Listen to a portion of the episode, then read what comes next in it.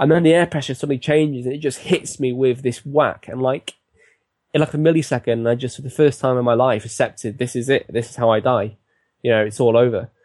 And the most sickening feeling of, of pure fear. I mean, I'm not prepared for it. It was just the most surreal shot feeling of pure fear like I can never describe. I mean, it all happens so fast. I mean, I'm just engulfed by this thing and I guess any second I just expect it to go black. I expect, you know, I'm just going to be sort of buried and that's it. You know, I'm never going to see my family again and I just expect it's going to go black and I'm going to be left up here forever.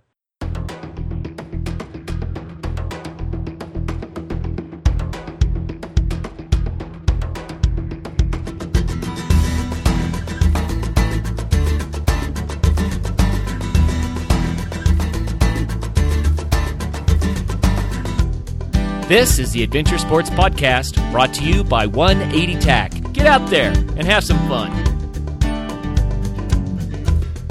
Adventure Sports Podcast, episode 147 Overcoming Childhood Adversity by Climbing Mount Everest with Alex Staniforth.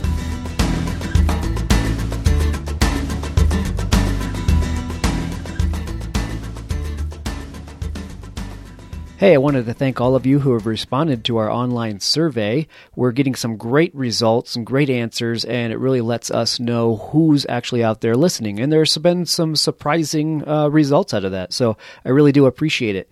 If you want to take that online survey, just go to our site, adventuresportspodcast.com, and look for the Take the Survey button up in the top right hand corner. We also wanted to thank all of you who have been sharing the Adventure Sports Podcast uh, with your friends on social media. It's been a big help. We really do appreciate it. So thank you.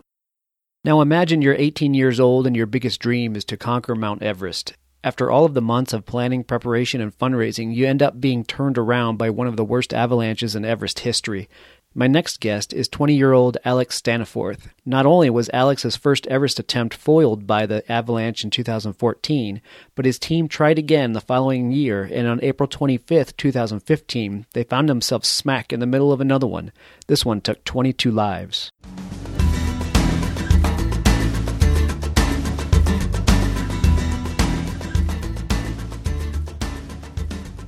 Alex, welcome to the show. Hi, Travis. How's it going? It's going great. I thank you for your time and being here. So let's start with a little bit of history on yourself. I mean, you're a young guy. You're 20 now, and you were you were trying to to make these attempts as a teenager. That's pretty young to to try something like Everest. What is it in your your childhood that drove you so early to uh, to try something like Everest? How was your upbringing? Were you an adventurous kid from the from the start, or yeah, and basically, you know, I wasn't adventurous. I hated sport. I hated the outdoors. My family weren't really outdoorsy, and I guess I found it by chance. When I was about nine years old when I had epilepsy, and I've not had a seizure now for nine or ten years, but in itself, it was just, you know, the start of much actually bigger issues when I was a kid. You know, since I've been about four years old, I've actually had a bit of a bad stammer in my speech, which comes and goes, you know, actually when the hell it wants, you know. The thing is, I mean, obviously that in itself actually made school pretty hard for me, you know, pretty stressful. Was badly bullied pretty much throughout every single day at school. I didn't have any confidence, mental health problems. You know, it was a pretty hard time. And basically, I think I was about 14 when I, re- I was actually on holiday when I was trying paragliding. And I just had this sort of strange urge. I don't really know where it came from, but basically, I decided that I wanted to try this extreme sport, you know, where I would throw myself off a 7,000 foot peak. And it was just weird. This urge just came from nowhere. You know, that just completely changed my life because then I realized, you know, I could uh, achieve things. I could push myself. I could overcome things. And I guess from then on, I just wanted to try and find, you know, what could I overcome next? I mean, after you know, the epilepsy and the stammering and the bullying and everything else, I guess, you know, the outdoors became my way of sort of, you know, proving myself wrong and proving all the bullies wrong. And I guess all the confidence came back to me after all those years. And so from then on, I just wanted to try more and more extreme sports in the outdoors and trying to push myself more and more. And I recall being invited hill walking in in the Lake District, you know, uh, in Britain, and uh, I just recall being sat there and I asked my friend the stepdad, you know, where is Everest? I didn't know anything about it. I didn't even know where it was. I didn't even know where it just, you know, I didn't even know where it came from. This thing just randomly popped into my head. But that would inspire me to go home and, you know, and search online and find out more about it. And I remember seeing a picture of Everest and just straight away being captivated. It just seemed like the biggest thing that I could overcome, the biggest thing that I could achieve. And I knew I wanted it more than anything. I just could never have imagined that I'd have standing at Everest Base Camp just four years later. So that's it, really. I'm I'm definitely not a an outdoors. You know, I, I definitely start in the outdoors. It's just been a, a way for me of trying to overcome adversity, really, and trying to inspire other people. Wow, that's great. You know, so it's not. Uh, I guess you couldn't really find a way to to overcome, you know, this epilepsy and stammer, but you've discovered this this almost inconquerable mountain, and you just, you know something just triggered. It was just a matter of yeah, like, sure. hey, yeah. you know, I'm going to go conquer this because this truly is, you know, the biggest thing in the world when it comes to to mountain climbing to conquer, and that's uh that's pretty that's pretty crazy. Yeah, sure. Uh, yeah, it's kind of a strange story. And the thing is, it's not really, it's not really gone how expected. But you know, I'm still learning, I'm still growing, and um, I still have my stamina. I, but the thing is now because of I, I now get paid to stand up and speak, and I've got a book out. So it's it's it's worked out really cool actually. Yeah, that's awesome. So, what is it like leading up to to making your attempt at Everest. Um, obviously, we, we talked about you know some preparations that you made, but take us through the the the experience of getting ready and then the travel over there and and getting to base camp itself. I mean, a lot of us obviously we we know of Everest, but we don't really know what it takes to actually even get to the base camp to before you can even start your ascent you know, I think I've obviously learned a lot, from, you know, my experiences. I think the first time around, I, I, certainly wasn't particularly happy with my sort of, you know, my shape. I don't think I, I don't think I was really done enough. And last year I felt I had. Um, you know, when I was actually 14, since then, I mean, I was on Everest when I was 18. So, you know, in four years, I guess I've had to cram in a lot of stuff into a short time. I think actually normally Everest is done after years and years of experience, you know, and lots and lots of peaks. And, I think it's when I was about 17 when I climbed my first sort of major peak, which is Mont Blanc. And then obviously, you know, that's, that's about 4,800 uh, 4, meters. So, you know, it's, it's, you know, it's quite high. But that was just another start then because the thing is, you know, actually from there in 2012, my next sort of step on the journey was to try a 7,000 meter peak on Baruntse, uh, in the Himalayas and Mera Peak, which is about 6,400 meters.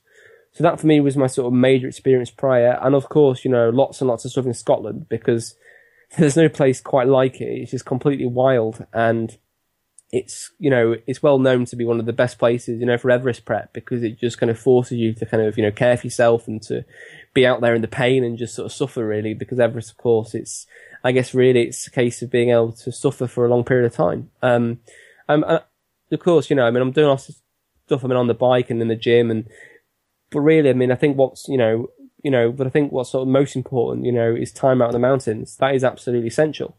So really, in the build up, um, it's pretty full on because it's not just the training, it's the fundraising. I mean, Everest is pretty expensive and I spent nearly a year and a half working on it full time, almost as a job, you know, just trying to train and find the money.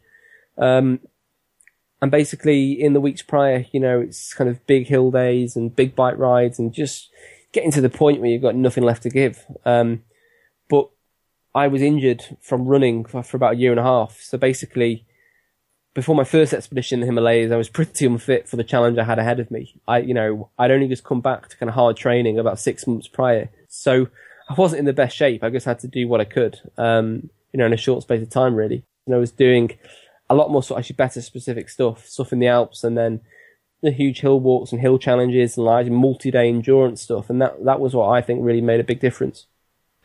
So, getting to the base camp in and of itself, um, you have a, a, quite a bit of a, a, trek to get there, don't you? Um, yeah, I mean, both times. I mean, our actually expedition operator Tim. Um, I think his schedule was kind of different to most uh, other expeditions. We took about three weeks to walk into base camp from Lukla, which is quite a long time. Normally, it's done in ten to two, you know, ten days to two weeks.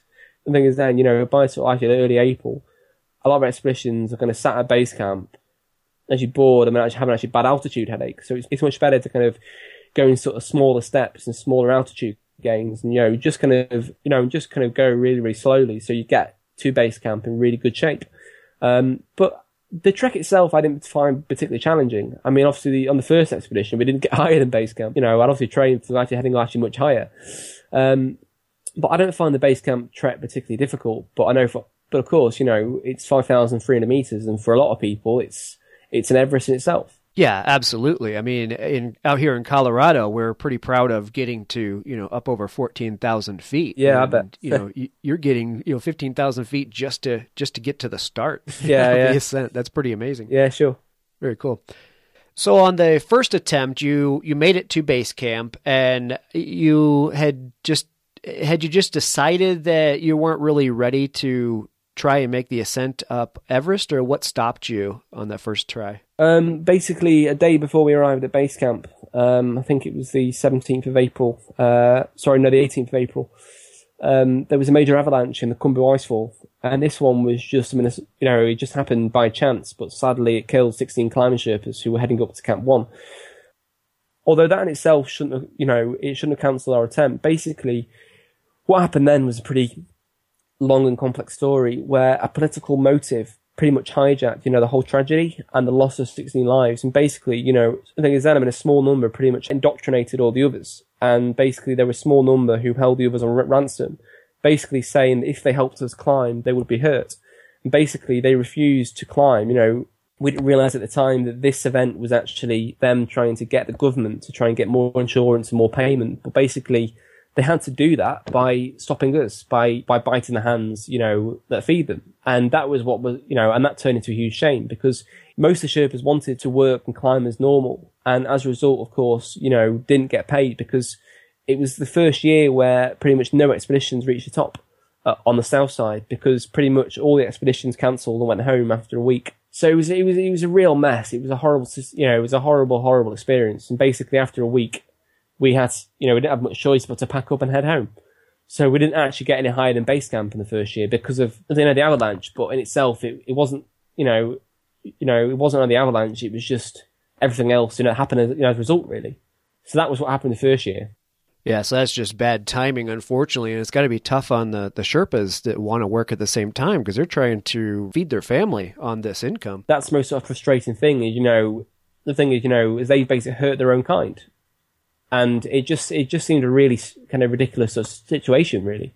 Um, but of course, you know, you know, in 2015 was another avalanche, but this was, of course, for an entirely different reason. So where were you when this on the second attempt uh, in 2015 when the bigger avalanche, or I should say the the avalanche that killed more people? Where were you um, in that area? Because this one rolled through base camp and and and really caused havoc. Well, I was heading up to Camp One for the first time. So our team, apart from obviously, you know, apart from obviously staff at base camp, you know, actually headed up from base camp that, that day. So we literally only left base camp a few hours earlier.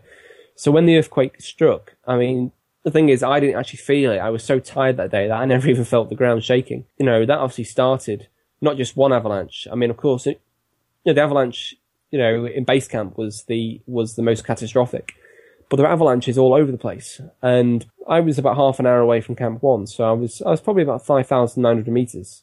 You know, for info, that's about the same height as my Kilimanjaro. Um, most of my team were already ahead of me. I was just at the top of the icefall. I'd got over all the sort of steeper sections. I was just plodding along on the rope on my own. There was two of my team probably half an hour behind me and some ahead of me. But it was such a horrible day in the fog and in the mist and the snow that I couldn't see maybe t- more than 20 meters in front of me.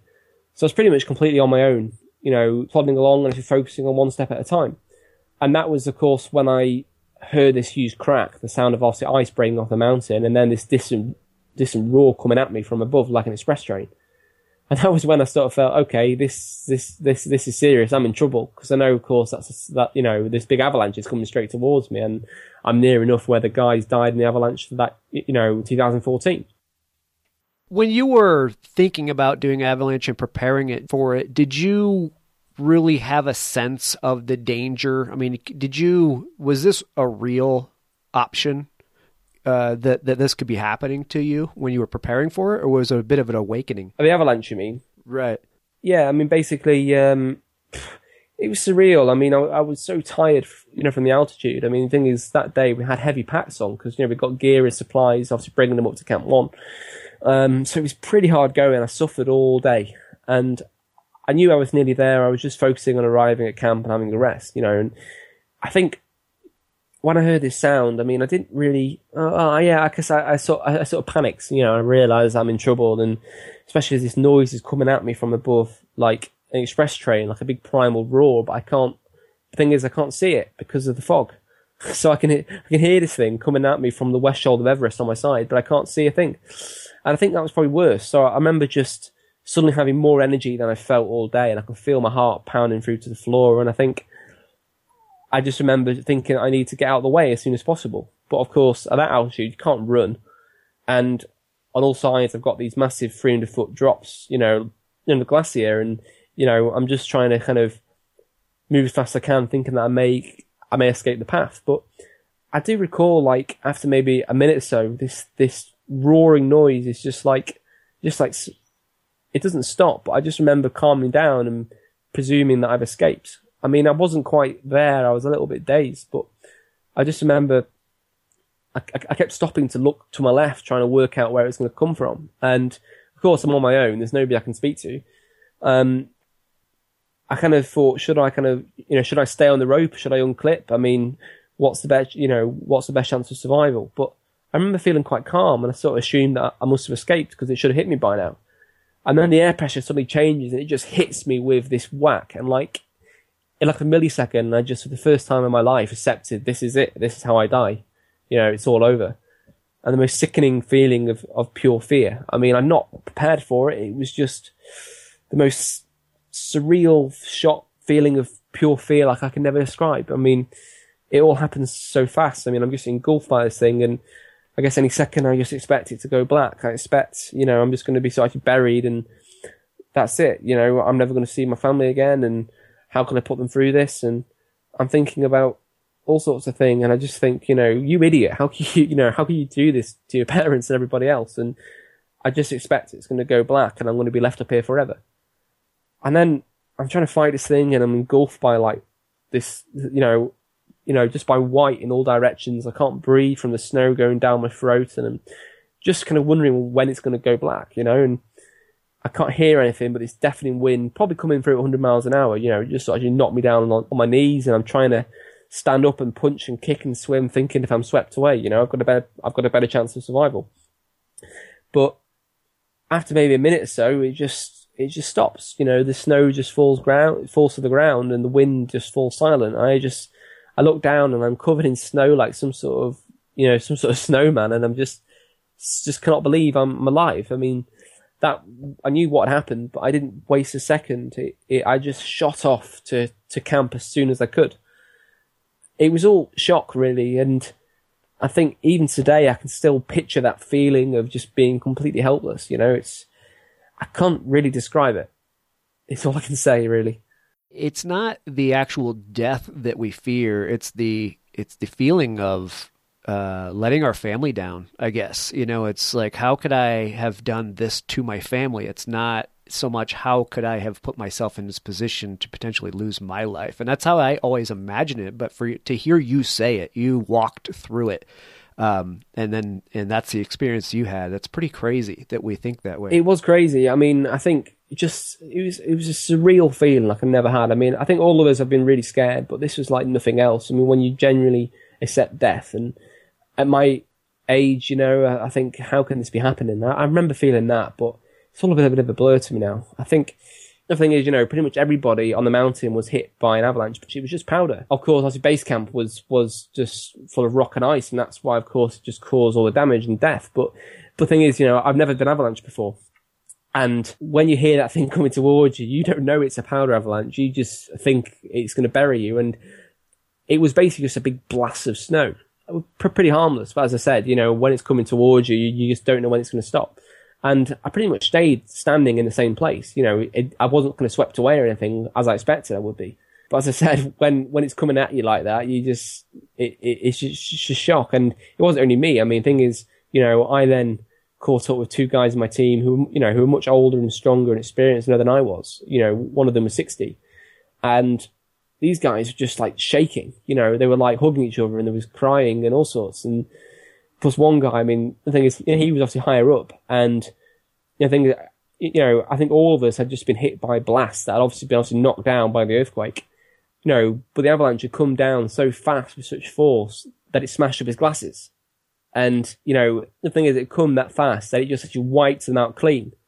which just says that even though it's powder, it's still pretty powerful stuff, you know. And basically, when we caught up with them, all the ropes have been buried, and of course, we can't can I move any further because, of course, you know, you know, because all the route to Camp One, there's crevasses everywhere. Um, and then we can see one of the first tents through the fog. It's just completely flattened, and you know, all the climbers are trying to like trying to sort of find stuff and help out. And then I guess our first thought was, is anybody going to be alive up here? You know, are all the tents buried? Um, but in the fog, we we we couldn't see anything. And I'll just add on uh, on that note. I mean, basically, two of our team who were already at Camp One came down uh, on a short rope and obviously found us. Um, however, I didn't realise at the time until I was told by one of my team that they were uh, on a search mission. However, they weren't trying to find me; they were trying to find the two guys who were about half an hour ahead of me. Um, and basically, they'd already agreed that because I was so far behind the others, that I either couldn't have survived or wouldn't survive the night. You know, and that's pretty hard to take. Wow. Yeah, yeah. I mean, when you hear that, but even now, I mean, obviously sat here, you know, like almost, a, you know, almost, almost ten months later, it still sends sends kind of, it just, you know, it still puts the hairs up on my arms. You know, I'll never forget that, those words either. Yeah, that really puts things into perspective for you, I'm sure. yeah, yeah.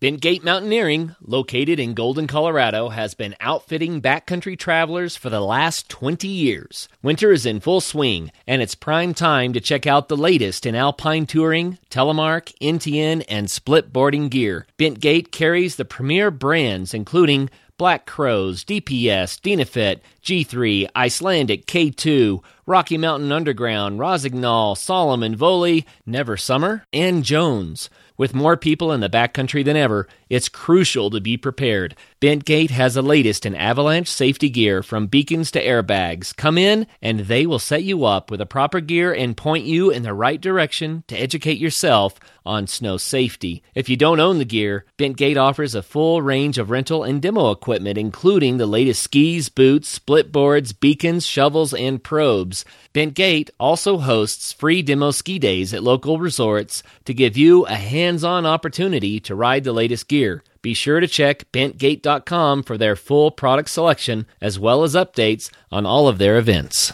Never run out of camp stove fuel again. The 180 stove is a natural fuel stove that eliminates the need to carry heavy, bulky fuel canisters. With a generous 6 inch by 7 inch cooking surface, it folds away into a clean, compact, self forming case that is small enough to fit inside your pocket. At only 10.4 ounces, the additional weight and space savings allows for other important items in your pack. Get more information at 180tac.com and look for it in retailers near you as well as online.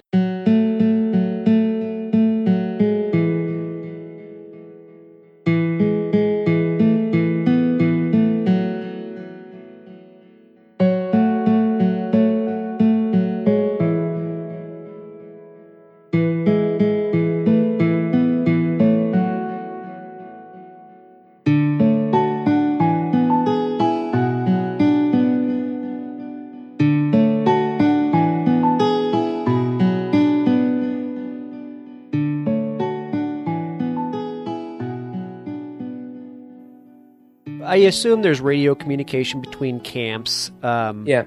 How did you first learn that the that base camp had been hit so hard and and people actually did perish? Well, the thing is, it was all it was all really weird because I never even knew about an earthquake until I got in my tent and you know, a guy in my team kind of asked me about. It. I was like, "What earthquake?" And he's like, "Didn't you feel it?" I was like, "No." Um, but basically, at Camp One, they literally felt that all the glacier was going to like fall off the mountains. You know, it shook that badly. Um, and there's a guy in my team who's been in the army, and he said he's never felt so close to death before as that. You know, and that really brings it home.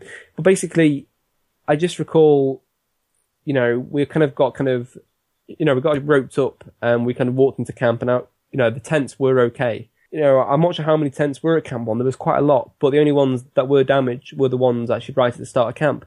I remember coming up, and all of our team, there was about 12 or 13 of us, and I remember us being kind of crowded around the tent, just trying to work out what was going to do. I was just shaking through, I think, from cold because you know all the snow had gone down uh, into my clothes and you know uh, all over me really. And I just remember Rob, one of the guides on our team, you know, he got on the he got on the radio and I just remember hearing Henry, our base camp manager, and he, you know he's you know he's very well known on Everest. He's you know he's been doing trips there for decades now. In fact, he was in fact he was the guide for Bear Grylls back in '98, I think it was, which is pretty cool. Um, and Henry, you know, he's a he's a tough old ox. You know, he's the sort of guy who doesn't show a lot of emotion. And I just remember on the radio, um, Rob kind of calling down, asking if it was okay. The thing is, we didn't know anything about an avalanche at base camp. I just remember Henry in his voice, the panic, just saying it's chaos, it's destroyed, everything's gone, everything's gone.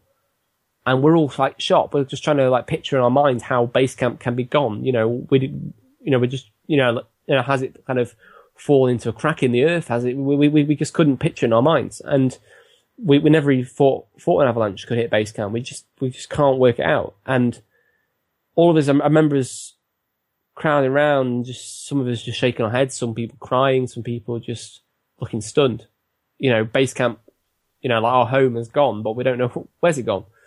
And Henry just sounded completely in the panic. Um, of course, we're up at Camp One, completely, completely unaware of what's happening below, and and equally, you know, they think that you know if they've been avalanched, well, how are we?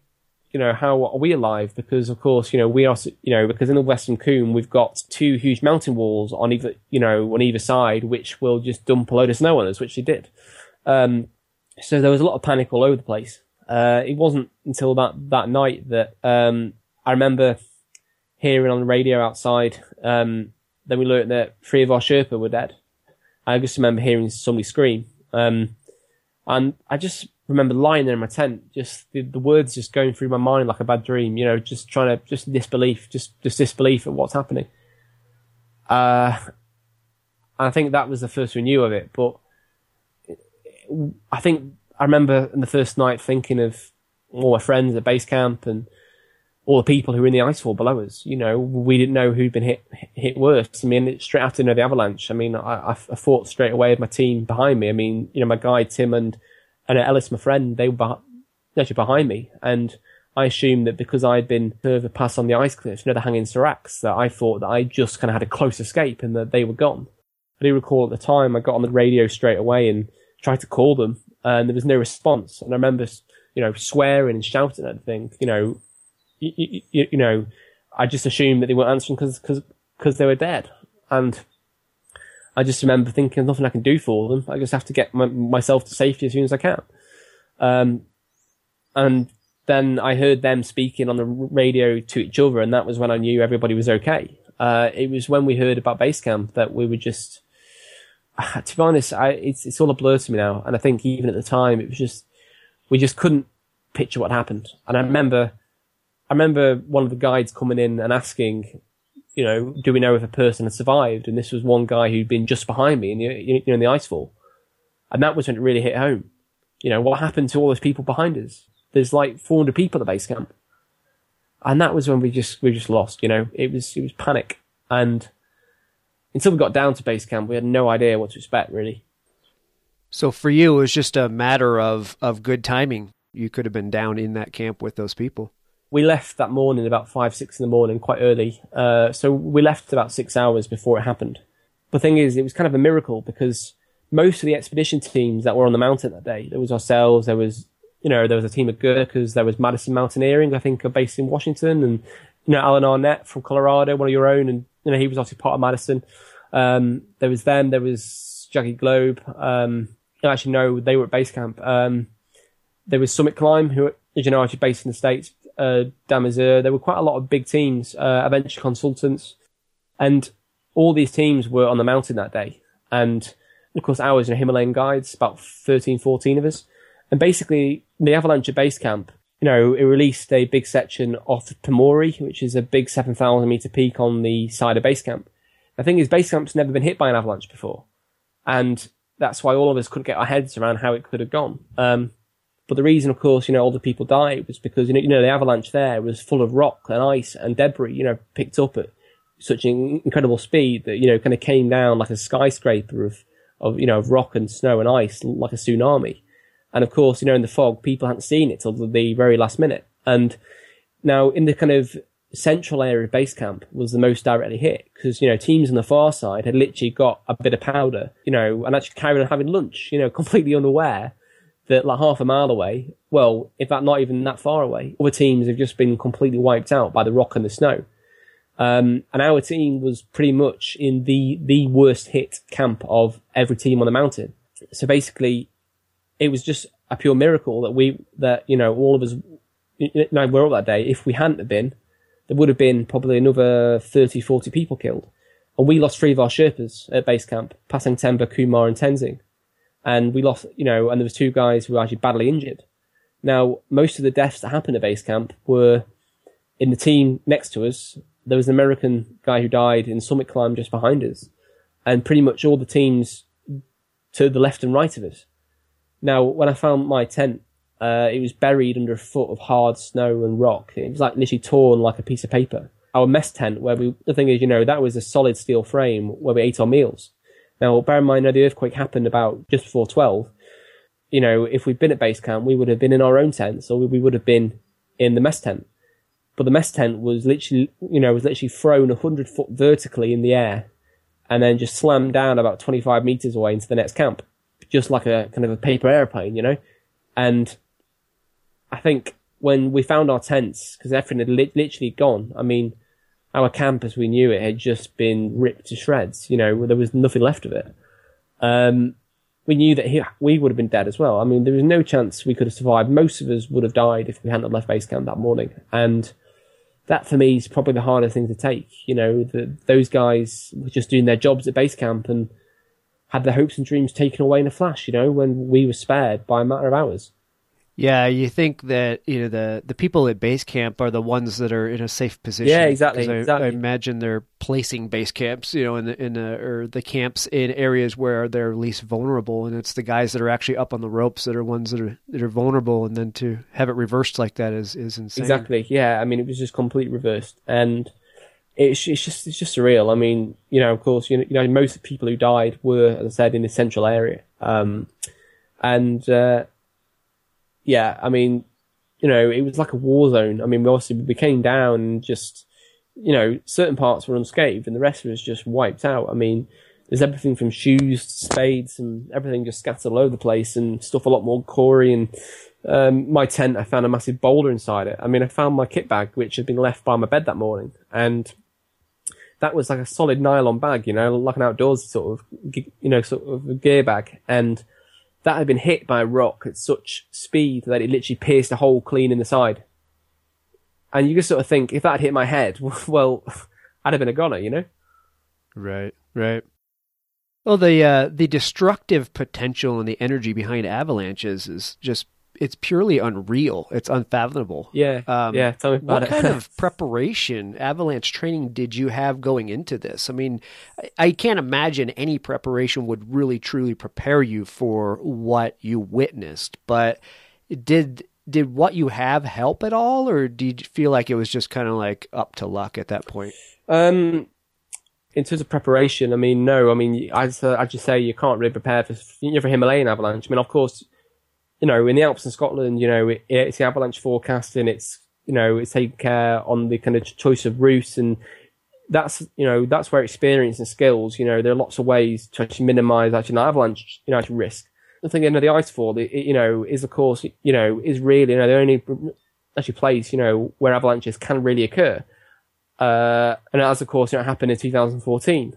But the only thing I really sort of knew in terms of preparation is just to kind of punch the air and swim and kick, you know, trying obviously to stay afloat. You know, if you're kind of swept away, there's more chance of an airspace and survival.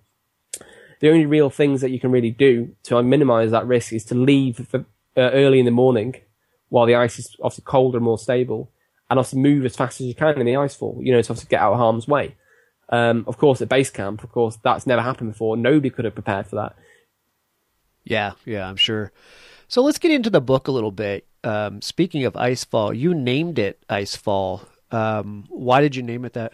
Yes, the thing is, I mean, after my first expedition, I signed my book deal with Coventry House Publishing, who are actually based in Ohio over there. Um, and basically, at the time, that book was going to be called One Mountain After Another. You know, just I guess that sort of stands for uh, all the obstacles faced. And it's not just the physical mountains, but it's all the kind of mountains in terms of all the obstacles. But the thing is, there's lots of books on Everest and reaching the top, and basically, um, after you know, the earthquake and you know and the disaster in 2015, um, I remember actually walking out of base camp and straight away, I mean, I sort of thought, well, you know, is my book actually happening still? Um, because of course I've not reached the top. But actually, as I said, you know, there's lots of books on Everest, but there's not, but there's no books currently out where I've been involved in the two biggest Everest disasters in history. Um, and so Icefall literally just came to me into my head, just again, just kind of by chance, just out of nowhere, which can happen a lot, really, which, is cool. Um, and the Icefall is, of course, where the avalanches happened, both in 2014 and last year. But actually means more than that because in the Icefall, I guess it sort of shows actually no matter how hard you, you work and how much you actually give, you know, uh, our ambitions and dreams can come actually falling down at any moment because, you know, it owes us nothing and what matters is how we get back on our feet again. So I think Icefall has that meaning of just, you know, things can come actually falling down and crash and burn, you know, but the important thing is how you respond to that. And I guess that's what my story's been about, has been adversity and just coming back stronger, you know, and I guess that's where the, that's where the, that's where the name comes from. So your book Icefall was just launched yesterday on March 9th. Tell people where they can find it. Well, it's now on Amazon, uh, both in ebook and paperback versions. So Amazon, you know, is probably the sort of best place to be. Um, it will also be in main bookstores, both in Britain and in the and in the States as well. So yeah, I mean, I really hope people enjoy what should be an inspiring read, and I'm really pleased because it's been endorsed by Bear Grylls as well, uh, which is pretty cool. Plus, any signed books that I sell over here uh, in Britain. I'm also fundraising for a charity in Nepal called Moving Mountains, which obviously helps Nepal just building after the earthquake as well.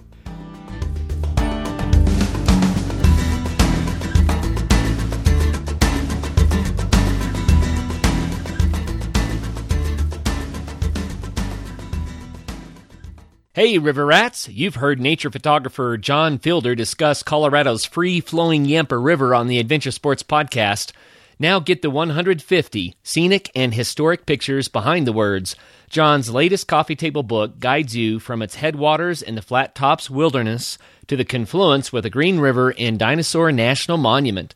Visit johnfielder.com for more about the book or get your copy now at amazon.com, Barnes & Noble, or your favorite independent Colorado book retailer. Once again, that book is Colorado's Yampa River, free flowing and wild from the flat tops to the green. Phoenix Multisport is a sober, active community that supports individuals who are healing from substance use disorder by providing free programs to help them maintain their sobriety. A few of these programs include CrossFit, yoga, boxing, cycling, and rock climbing, and are offered to anyone who is 48 hours clean and sober. Phoenix Multisport provides programs in Colorado, Orange County, California, and Boston, Massachusetts. For more information on this nonprofit, go to www.phoenixmultisport.org. Together, we can help individuals rise from the ashes of their addiction and heal families.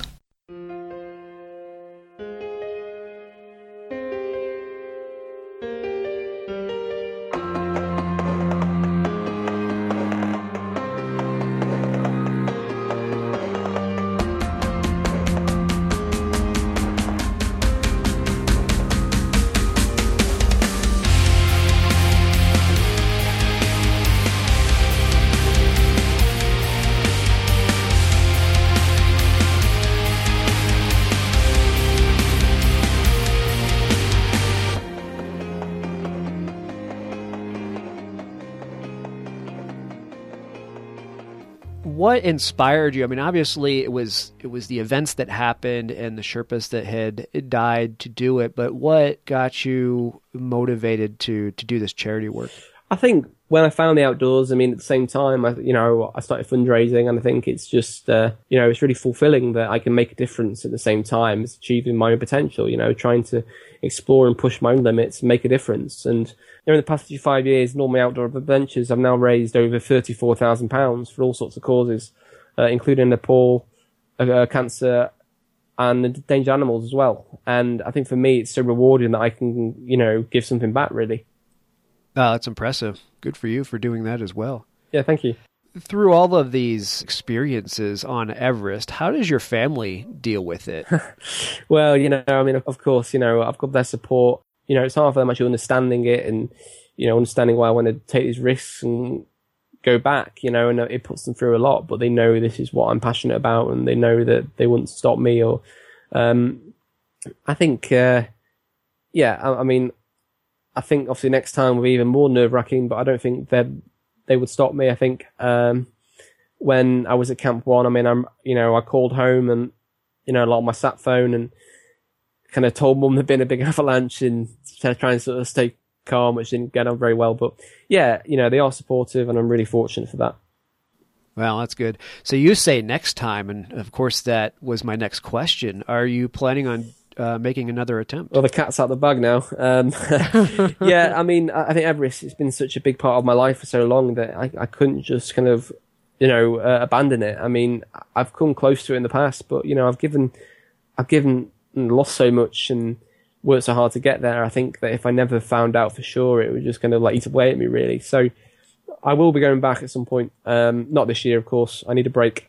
Um, in the autumn, I am actually back in the Himalayas, not on Everest, but on a different peak on expedition. However, that's going to be kept to minimum perhaps for now. However, you know, I should follow my journey and of course I should find all the updates, but I will be back in the Himalayas. And in the meantime, I should speaking and fundraising and doing all sorts of things really, but I don't tend to stop. You know, this is what I try and do and I'm always trying to make a difference and inspire people and Oh, very cool. Uh, it's got to be a tough balance. You know, you've you've definitely dealt with tragedy, and, and, and your family has gone through all of the, the worry and concern. But sure. you can't just throw something away just because of that. You also have to follow your dreams as well. And I completely get, you know, as much as you've been through on Everest, it's it's. I can imagine how is it, you know, how can you walk away from that? It's it's almost like you you need to finally conquer it, you know, just to, to finish that chapter in your in your life. Yeah, sure. And I think you know when I do get there, and I say when because it will happen one day. I think it's uh, it will taste all the sweeter. You know, I think it's it's not been a, a straightforward journey, but nothing worth fighting for ever is. So, uh, you know, it's going to be quite an emotional moment. I think. yeah, yeah, you got that right. So it's a very sad story, uh, of course. Um, do you have a more enlightening tale to tell us about your uh, really any adventure that you've been on? And it could be part of Everest, or it could be something else as well. But something that was, uh, you know, inspirational or a, a, fun story that came out of some of these. Yeah, I mean, of course, you know, until now it's all been kind of kind of actually black and horrible stuff. um, well, I mean, you know, I, I've not really been to many places yet. I mean, I mean, obviously, in my age and stuff, I've not really had a chance. But I think, um, yeah, I mean, I've had some great adventures, and I think uh, actually being in Nepal itself is an amazing experience. Until things, you know, turn wrong, uh, I, I, had some great experiences. One challenge in particular, which I kind of did in, uh, which I did in a build-up near for Everest, was cycling from Chester to Chamonix in the French Alps. So that was about 880 miles cycling in eight days, completely on my own carrying all my own gear and not really having a clue what I was doing. And I think uh, that itself is a venture in its kind of true form because you just have to kind of find a way or make one. And this was August 2014, so you know, going back some time now. And uh, yeah, I mean that for me is has a lot of happy memories because it was br- you know it was brutal at the time. I mean, I'm cycling, you know, after 100 miles a day, and plus, I mean, on the final day, I mean, especially, I, I cycled 160 miles. Um, and I remember, I mean, well, everything that could have gone wrong went wrong. You know, I mean, on like the fourth day, I got to France at four in the morning and I was literally, I was literally falling asleep on the bike. And to the point that I, I woke up a few times actually in a ditch because I literally fall, I literally fallen asleep on the bike and just veered off the road. I was going slowly enough that I was unhurt, but I, I, I literally had to lie on a bench for half an hour and just sort of power nap. And that amazingly gave me the strength to cycle 100 miles, but I was just, I've never been so tired before.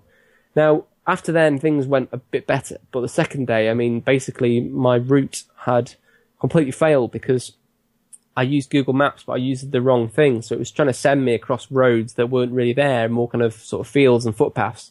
That of course I can't cycle on a road bike with, you know, 10, with, you know, probably 10 kilos of gear on the back. Um, so in the end, I had to kind of like make my own route by sort of stopping and, you know, I, you know, like every sort of turn I had to stop and check the map, which obviously I did a lot of time on. So basically I was arriving very, very late. And on the final night, I mean, I remember arriving, you know, so tired I was actually basically hallucinating, you know, and doing all sorts of crazy stuff. And despite a 130 mile bike ride, the only thing I could get for food after that was a was a Snickers bar, which is just ridiculous.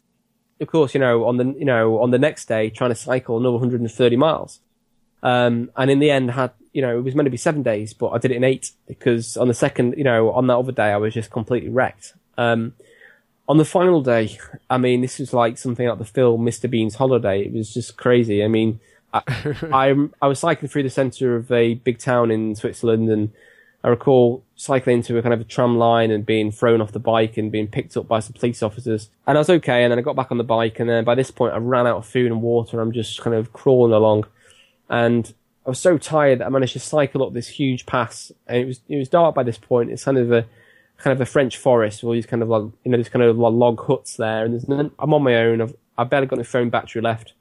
I'm out of water. I'm just completely empty, and there's nobody else around you know, to help. Um, and I was only probably 30 miles away from Chamonix.